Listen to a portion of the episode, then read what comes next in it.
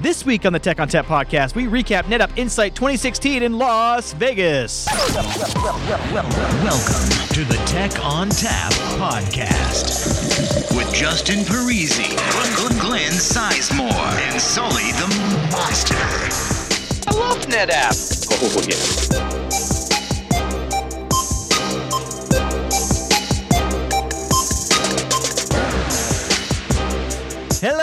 Welcome to the Tech on Tap podcast. My name is Justin Parisi, and I'm back in the studio with Glenn Sizemore. Say it ain't so. Uh, it, it is so. Eye to eye, face to face, the things we can do. It, exactly. Um, not in the studio is Andrew Sullivan, who has apparently been uh, designated for assignment on the road. Yeah, he he's Mr. DevOps, man. Yeah, He- he's, he's- literally yeah. he, he finished doing DevOps at Insight and then had to jump on a plane to go do DevOps days up in Rochester. We reap what we sow. We do. Anyway, so we won't hear from him for a while. Um, he, he's in Rochester somewhere. So, uh, so we just got back from Insight Las Vegas last week, or I did. Uh, Glenn was here. What did you do here, Glenn? Uh, we had a it was it was just some inconvenient timing, um, plus an opportunity for someone else to take the spotlight. Uh, I, I stepped back and uh, stayed home last week because we were shipping some software and uh, deploying for a pretty big customer. So we wanted to.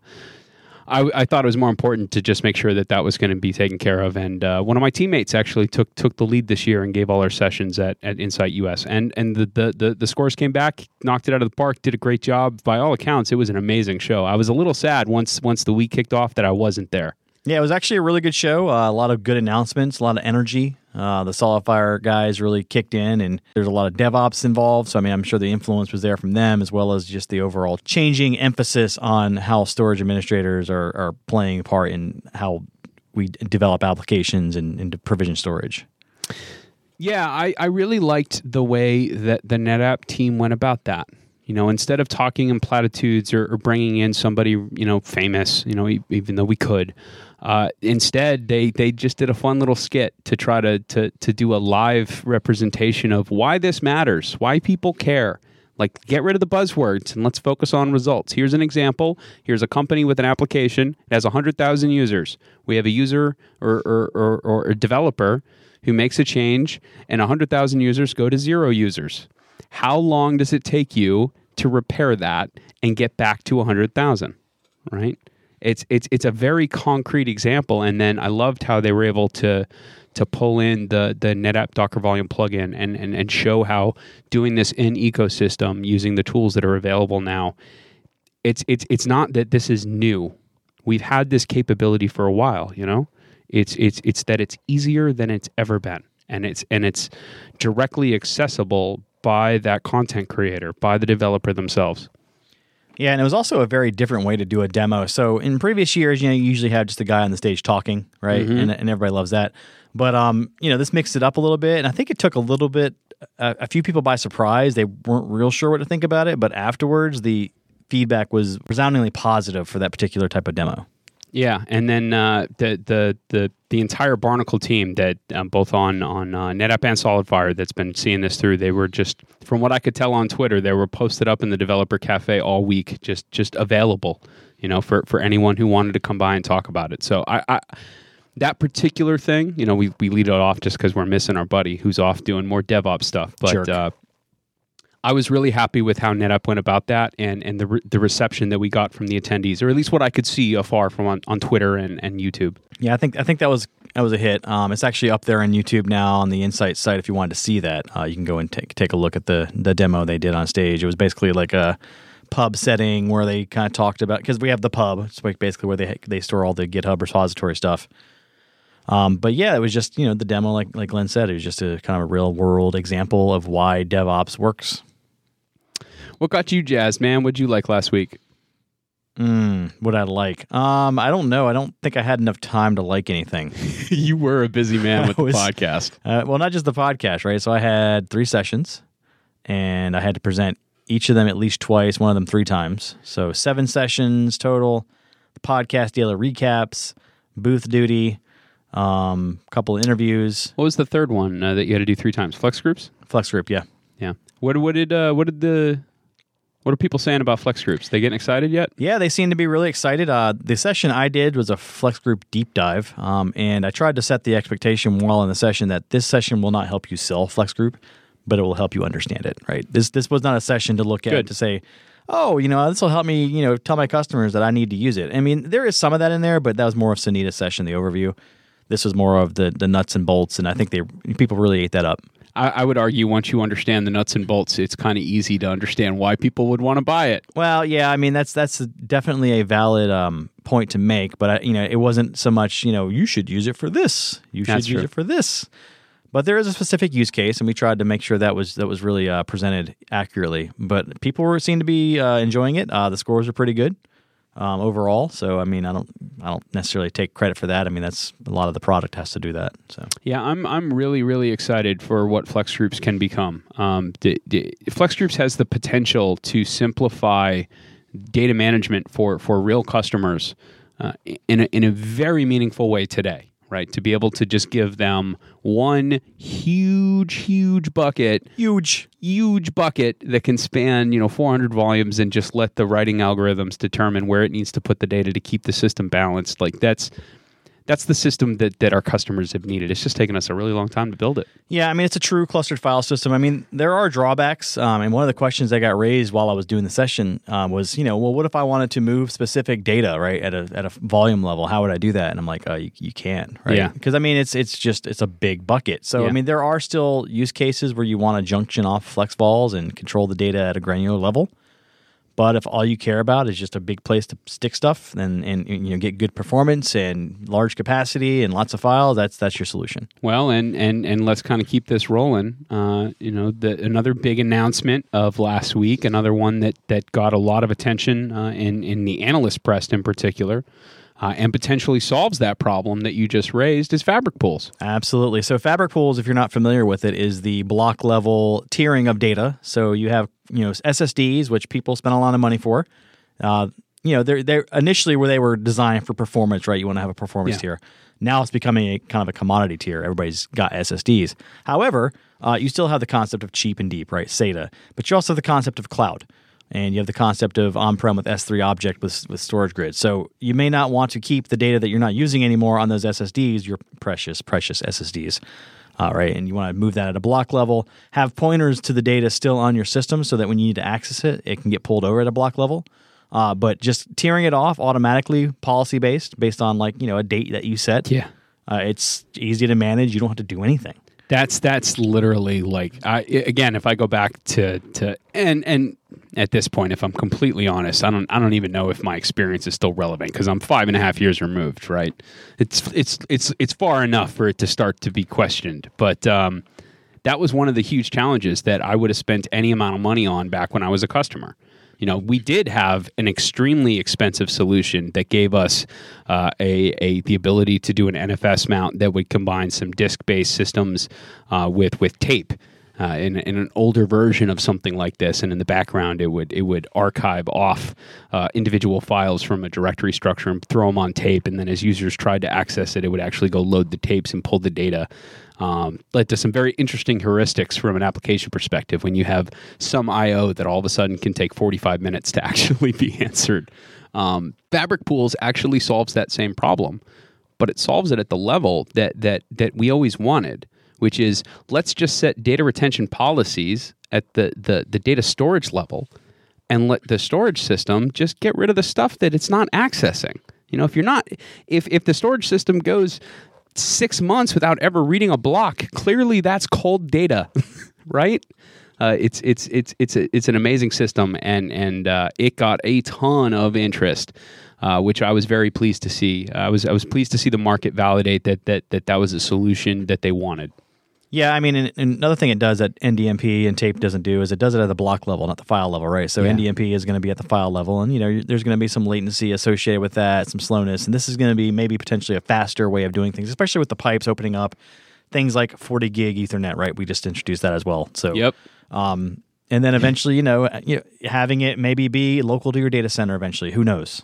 Yeah, and, and that's the other thing too uh, is is the the full stack solution and the fact that with Storage Grid Web Scale we have what I believe to be the industry's best uh, uh, S3 implementation for an enterprise who wants to stand up their own object store, right? Uh, and and the fact that we can take a holistic approach and and and show up with fabric pools and go, no, fabric pools are how we're going to handle your long term archive solutions.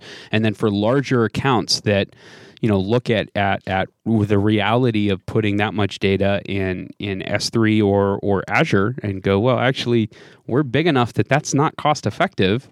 We have an answer for them. So so it's not really compromised. It's just a really solid architecture for handling the data archive needs of our customers. That's right, and it's it's pointing us to the you know in the same direction that we've been heading since you know Kurian took over, which is this data fabric vision, right? Totally. So you know, it's been consistent. Um, the demonstrations they've given, such as last year with the Snap Mirror to AltaVault, Yep. um, those are coming to fruition. We're actually getting reality, right? We're not just it's not just vaporware.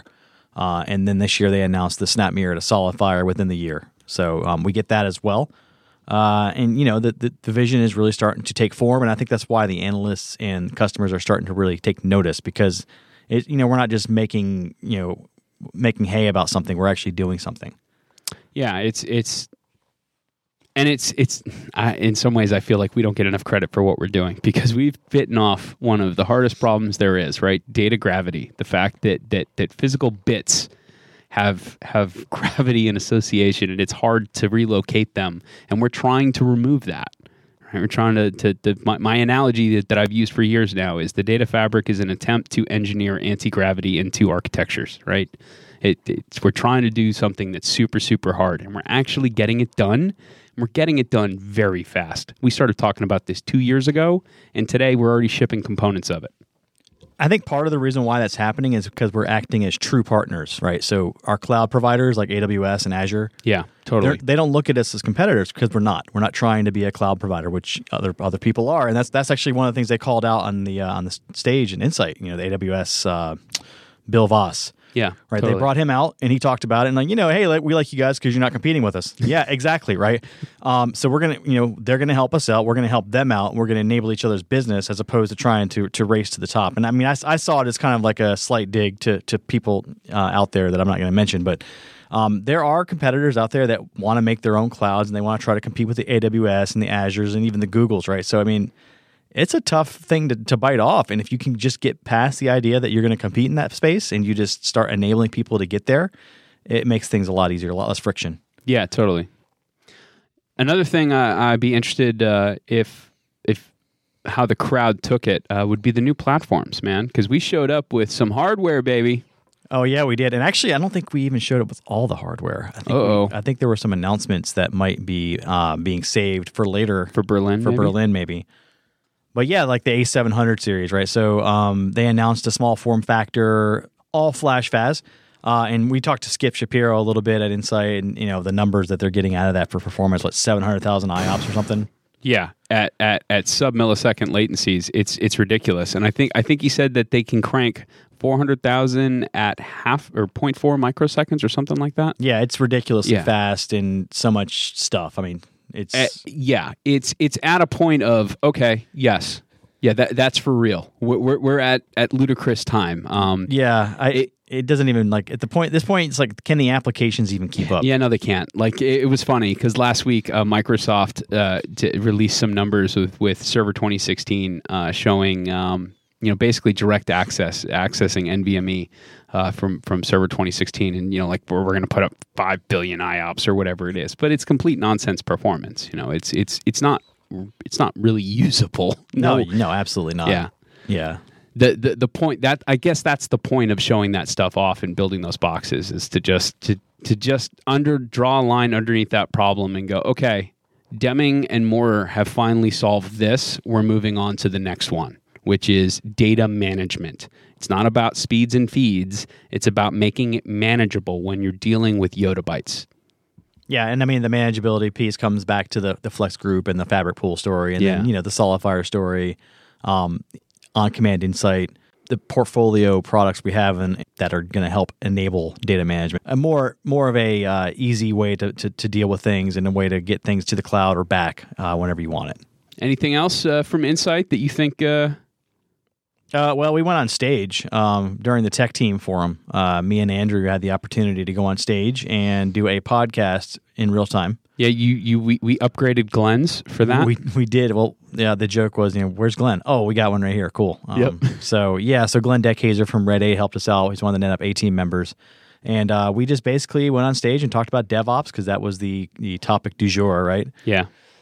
and it actually turned out pretty well. I think uh, the crowd. It was another instance where the crowd, like, they're used to guys just coming out on stage and talking, right? And you know, I, I roll out there in the guest beard, and I'm like doing my sweet hip hop dance, and uh, people are like, "What is that?" And yeah, I mean, it was pretty quiet, so I think it fell flat. But afterwards, they were like, "Yeah, that was cool, man.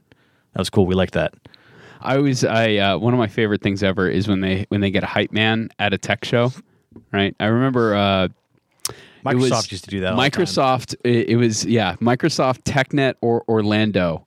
Uh, the last Orlando one was my favorite. Or no, not Orlando. I, New Orleans. The last New Orleans show. They had some jazz band up on the morning keynote, and and these guys they're just jamming, man. They were going nuts. It was amazing, and and you could tell the singer was just so disappointed because he kept being like, "Come on, Microsoft, woo!" You. He just kept trying to get the crowd into it, and it was just twenty five thousand geeks looking at him, going, "Dude, you're doing a great job." Like, no, no, we're appreciating you. Like, we're very happy, but this is how we appreciate you in quiet. Yeah, there's actually a Silicon Valley scene like that. I think wasn't it Kid Rock on stage or something? Y- yes, and it's thank a private you. party. Okay, yeah, perfect. Yeah, it was a private party, and, and he's like, he's like, whatever, dude. That, it's it's it's totally that we uh, it's Cisco Live. It was the same thing this year. Uh, I, earlier on this podcast, I shared that I was fortunate enough to go see Maroon Five at Cisco Live. Um, Adam Levine gets up there at a certain point. He literally says in the microphone, "Why are you guys even here?" Because nobody was singing. he, was, he was confused. He did, he couldn't comprehend why all these people showed up to his show. But it's just it's a different crowd, right? Yeah, it is. It's definitely a different crowd. I mean, they're not necessarily there for the music. They may not have heard of the bands. I mean, so I don't know. It's it's interesting for sure when you go to those events. It's it's I just I've always enjoyed that that that little dynamic of of uh, extroverted performers interacting with our community. Uh, another uh, highlight of the event, the NetApp A team uh, really showed up in force. I mean, they were Oh yeah, they were doing a good job. A lot of uh, a lot of tweets, a lot of blogs, uh, just all over the place. Um, so that that was good to see. Uh, they were really making an impression out there, uh, advocating for NetApp. Uh, Sam Moulton did a good job organizing all that. Plus, there was the arm wrestling event. I was a little scared. I uh, yeah I, I thought that we may lose an arm. I, I I told them that this this was inappropriate and unsafe, and this is a family venue. But uh, you know, Sam and uh, Amy, they weren't going to have any of it. Uh, it was a bit of rivalry. I mean, it, you know, they threw down, and uh, they're going to do it again in Berlin, apparently. Yeah, well, d- they they they still have an arm that works. You know, they broke the other one, Right. But, but they still got a good one, so they're going to go do it again, and we'll we'll, we'll hopefully we'll have a, a true champion. That's right. It- it- what people don't know is before that, the undercard, um, Dan Barber just dominated everybody from the A team. Dan Barber from the A team. So he was he was arm wrestling like Ed Morgan from the A team, uh, Ryan Beatty, just like these beefy dudes, Dave Marrera, like and like Barber's just destroying them all. That's hilarious. yeah, he was he was totally just taking them on. I uh, d- d- b- speaking of the A team, uh, can I just throw a shout out to my good buddy Chris Maki? Make it yes. We actually made that joke. I know, during I saw. the recording. Uh, that was pretty good. Yeah, Yeah. So yeah, um, all in all, uh, good time. They were uh, they were really good. Uh, I. It was, it was a good event. We'll we'll see them again in uh, Berlin. Well, some of them in Berlin, not all of them, right? yeah, yep. All in all, man, that sounds like we had an amazing week, and I am super jazzed that uh, I get to join the team when we head out next month to Berlin. I don't have a customer deployment going, so so I'll get to come this time. Uh, anything else, Justin, that we got in the can? Yeah. Um. So we actually were able to interview a few people. I got to interview Dave Wright, uh, CEO of SolidFire. And, you know, so he- that was pretty good. And uh, also Brian McCloskey, because he was there as well, the the lead of the SEs for SolidFire. Nice. Uh, and then I was actually able to interview one of our uh, premier sponsors, uh, Fujitsu. Um, they were actually on the main stage doing a keynote. Uh, they were doing a keynote about their new K5 solution, uh, OpenStack deployment. Oh yeah. Basically, making deployment of OpenStack and cloud easier for customers is basically as a service, right? So uh, we did that interview, and uh, if you want to take a listen, here it is. Insight Las Vegas 2016, I was fortunate enough to convince one of Insight's main sponsors, Fujitsu, to sit down with us and talk to the Tech on Tap podcast about their keynote session. I was able to get Barry Mallion over here to talk to us about the keynote session. Barry, tell us what you do at Fujitsu and what kind of planning went into that keynote session. So, uh, yeah, thank you very much. I am the uh, global uh, CTO um, for the uh, cloud services within Fujitsu. Um, I work for a group um, in Japan, um, and um, and I work across all the different regions within Fujitsu. Okay, so are you based in Japan or are you based, I guess, in Australia? I am based in Dallas, just outside. Oh, Dallas, so you're not. So, so you're you're manning this Japanese team from Dallas. yes, correct. That's pretty interesting. So, uh, How often do you travel to Japan? Um, up till recently, I've pretty much been going once a month to uh, to Japan, one week a month. So That's a long flight. I've done that. It's like a, a 16 hour. 30, 13 and a half hours there, Yeah. slightly shorter coming back. Yeah. Um, but yeah, it's, it's a long flight. Yeah. How much planning went into the session going into this? I mean, were you involved in the planning at all? I mean, were you involved with the, the slide deck and everything? What, what sort of planning went into it? How long did it take? Yeah, so um, so we've been planning this with uh, with the Alliance group um, for um, six months, um, getting the uh, getting the slideware done, doing the marketing, um, and, and all that sort of thing. So uh, yeah, around about six months, um, pulling the messaging together. Um, you know, we've uh, we've got platforms deployed in the UK and in Japan. Um, obviously, leveraging uh, leveraging the sales enablement and marketing that's been going along with that.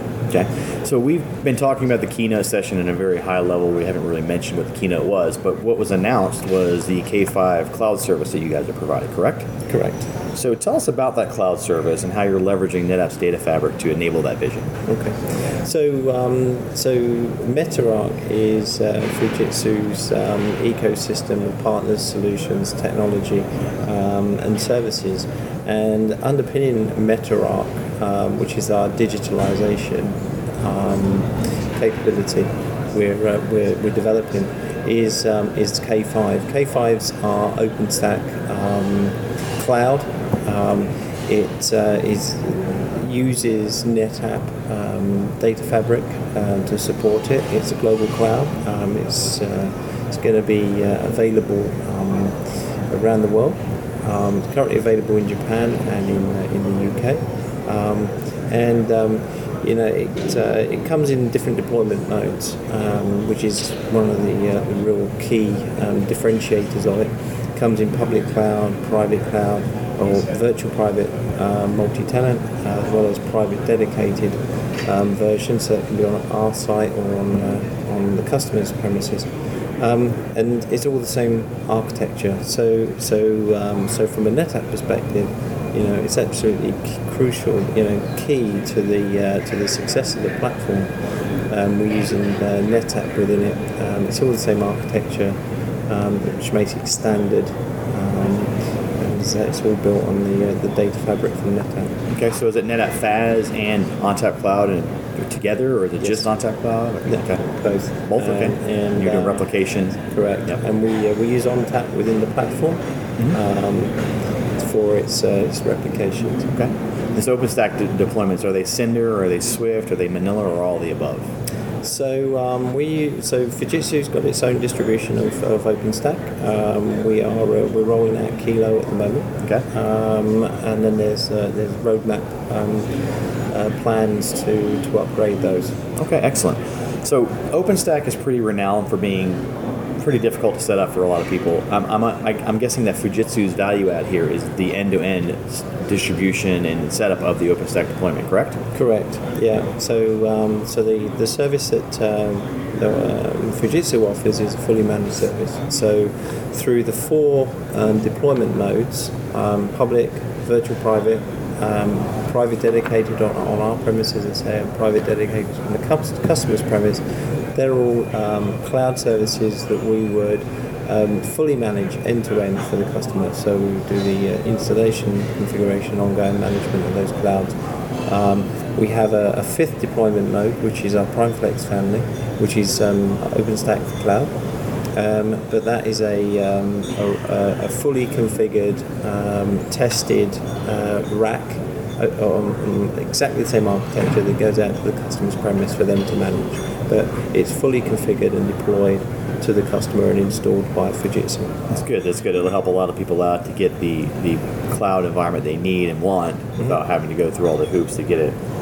Um, so, as far as the support for you know platforms, are, I mean, are you doing hypervisor only? Are you doing bare metal only? What sort of things are supported? So we support KVM, VMware, and bare metal within the uh, OpenStack platform. Okay, so a lot of options there. Yeah. Um, are there any differences in the offerings, like when you offer something like KVM versus uh, VMware? Is there any sort of difference in the licensing model? I mean, is it the offering still the same? The offering is exactly the same. Um, and um, we also offer as a, as a wrap around service wrap around the the platform the ability to be able to migrate. So we offer migration services and workload services which fit on top of the platform. So um, so K5 is an infrastructure as a service as well as a uh, platform as a service offering. So uh, on top of uh, the infrastructure, we have um, platform services like Cloud Foundry and, um, and other platform services um, like migration services, blueprinting services as well. So all of that's wrapped up in, around that. So we make it as easy as possible um, for the customers to be able to migrate onto our platform. Excellent. And are you are you selling it as a entire offering? Or are you doing like you know you can buy this much storage at this amount of time and then you get this much later? Is it is that how it works, or is it consumption based. Consumption yeah, based, yeah, yeah. So um, so it is a consumption based model. Mm-hmm. Um, so you get com- compute storage. Um, we do object storage. So you know we can do um, we can do that on a consumption basis as well. okay? And this is Fujitsu's own cloud offering, and you're not leveraging any other cloud services like AWS or Azure. So from a uh, so within the MetaArc ecosystem, there's hybrid IT. Um, K5 is a platform that sits underneath hybrid IT. Um, it's one of uh, a few platforms, uh, cloud platforms that Fujitsu have. Um, we have VMware uh, cloud platforms, um, uh, uh, converged infrastructure platforms, also using uh, Neta, um, and across the top of that, we have our uh, cloud management platform called Fujitsu Cloud Service Manager. Um, within that um, management layer, we're able to manage, orchestrate uh, across the hyperscale clouds, so AWS, Azure, as well as our own um, private clouds, K5, um, VMware, as well as existing uh, traditional IT VMware virtualized environments, and, and put all of that up into a global portal for a single global portal for the customer.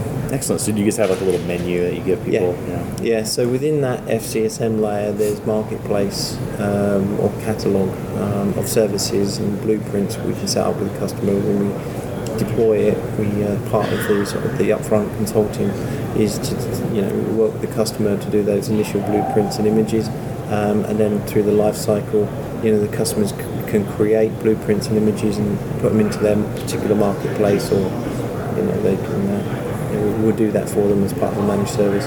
Excellent. So it sounds like they have a lot of options to work with there. Mm-hmm. It sounds like you guys are really enabling them to do this easily and, and being able to have their own clouds without having to deal with all the overhead of that. Yep, absolutely. So my understanding is there's other there are other companies out there that offer a similar uh, type of service offering, right? What is Fujitsu's key differentiator here? What makes them the solution I'd want to choose as a customer?